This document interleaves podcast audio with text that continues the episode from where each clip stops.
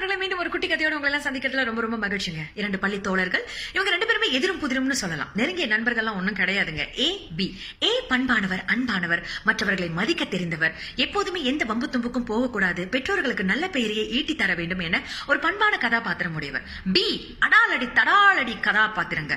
யாரையாவது எதையாவது சொல்லணும் கிண்டல் பண்ணணும் ஏனப்படுத்தணும் வம்பு தும்புக்கு போவாரு எந்த வம்பையை விட மாட்டாரு. மற்றவர்களை வந்து தூண்டி விட்டு பிரச்சனையை வந்து பெரிதுபடுத்துவதுல அவருக்கு நிகர் அவரே தாங்க இந்த பி நண்பருடைய இலக்கு எப்போதுமே ஏ நண்பர் தான் அது ஏனே தெரியாதுங்க. இந்த ஏ நண்பரை ஏதாவது சொல்லிக்கிட்டு இருப்பாரு. நடைய பாரு மூக்க பாரு காத பாரு மூஞ்ச பாரு. இவன் ஏன் படிக்க வரான் இவெல்லாம் ஏன் உயிரோட இருக்கான்? அப்படின்னு எதையாவது சொல்லி அவர் மனசை வந்து காயப்படுத்திக்கிட்டே இருப்பாருங்க. இந்த ஏ நண்பருக்கு அது வந்து ரொம்ப மன வருத்தமா தான் இருக்கும் மன வழியாக தான் இருக்கும். ஆனா அதையெல்லாம் அவர் பொருட்படுத்தாது பேசாம போய்கிட்டே இருப்பாரு.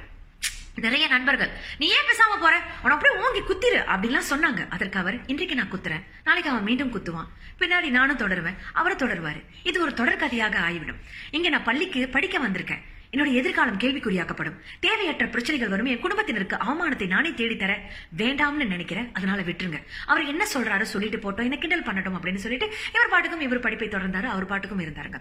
ஆனா இந்த பி நண்பர் விடுற மாதிரி இல்ல. எப்ப பாரு கிண்டல் பண்ணி கேலி பண்ணி பிரச்சனை பண்ணிக்கிட்டே தான் இருந்தாரு. இந்த ஏ நண்பருக்கு நாளுக்கு நாள் ரொம்ப ரொம்ப வலியாக இருந்ததுங்க. மனசு ரொம்ப பாரமாக இருந்தது. காலங்கள் உருண்டோடியது. பள்ளி பருவம் முடிந்து கல்லூரி படிப்பை நோக்கி ரெண்டு பேருமே காலடி எடுத்து வைத்தாங்க. இந்த ஏ நண்பர் தன்னுடைய தந்தை கிட்ட ரொம்ப அழகா அப்பா என்ன வேற ஏதாவது கல்லூரியில சேர்த்துருங்க. அதுவும் எங்க வேணா ரொம்ப தூரமா இருந்தா பிரச்சனை இல்லப்பா என்னால இந்த பி நண்பருக்கும் பாதிப்பு வர வேண்டாம். பி நண்பரால எனக்கும் பாதிப்பு வேண்டாம். அவர் ஏதாவது சொல்ல போய் பிறகு நான் ஏதாவது சொல்ல போய் அது நம்ம குடும்பத்துக்கு தேவையற்ற பிரச்சனை. என்னுடைய எதிர்காலம் கேள்விக்குறியாக்கப்படுவதை நான் விரும்பவில்லை. தயவு செய்து என்னை தூரமாக ஏதாவது கல்லூரியில சேர்த்துருங்கன்னு சொன்னாரு. தந்தைக்கும் அது சரியானப்பட்டது. மகன் இந்த அளவுக்கேனும் சமயோசிதமாக யோசிக்கின்றாரே அப்படின்னு தந்தைக்கு ரொம்ப பெருமையாக இருந்தது. பெற்றோர்கள் இருவருமே அவரை வேறு கல்லூரியில சேர்த்தாங்க. அம்மா திரும்பவும் சொன்னாங்க தம்பி துஷ்டனை கண்டால் தூர விலகு. அவங்க பிரச்சனை பண்றாங்கன்னா நாமும் பிரச்சனை பண்ண வேண்டும் என அர்த்தம் இல்லை. நான் சொல்லி வளர்த்தது தப்பா போகவே இல்லை. அம்மாவுக்கு ஒன்னு நினைச்சா ரொம்ப பெருமையா இருக்குன்னு சொல்லி அவரை கல்லூரியில சேர்த்து விட்டாங்க. அவர் அவர் படிப்பை தொடர்ந்தாருங்க.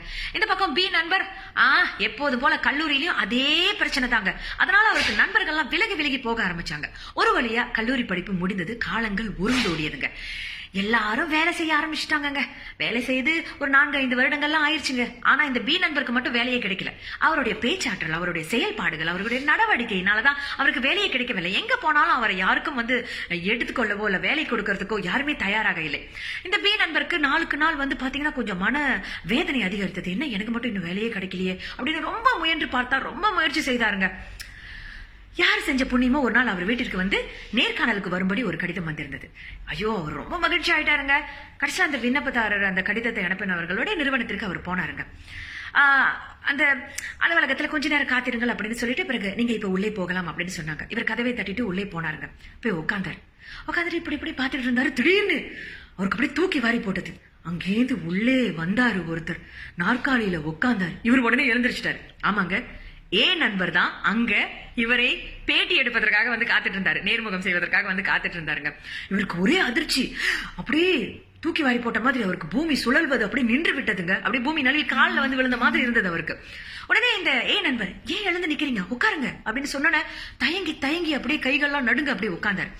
அவர் அப்படியே அவரோட நற்சான்றிதழ் எல்லாத்தையும் எடுத்து பார்த்துட்டு சரி உங்களுக்கு இந்த வேலைக்கான தகுதிகள் மிக குறைவாக இருந்த போதிலும் கூட உங்களை நாங்கள் வேலைக்கு எடுத்துக்கிறோம்.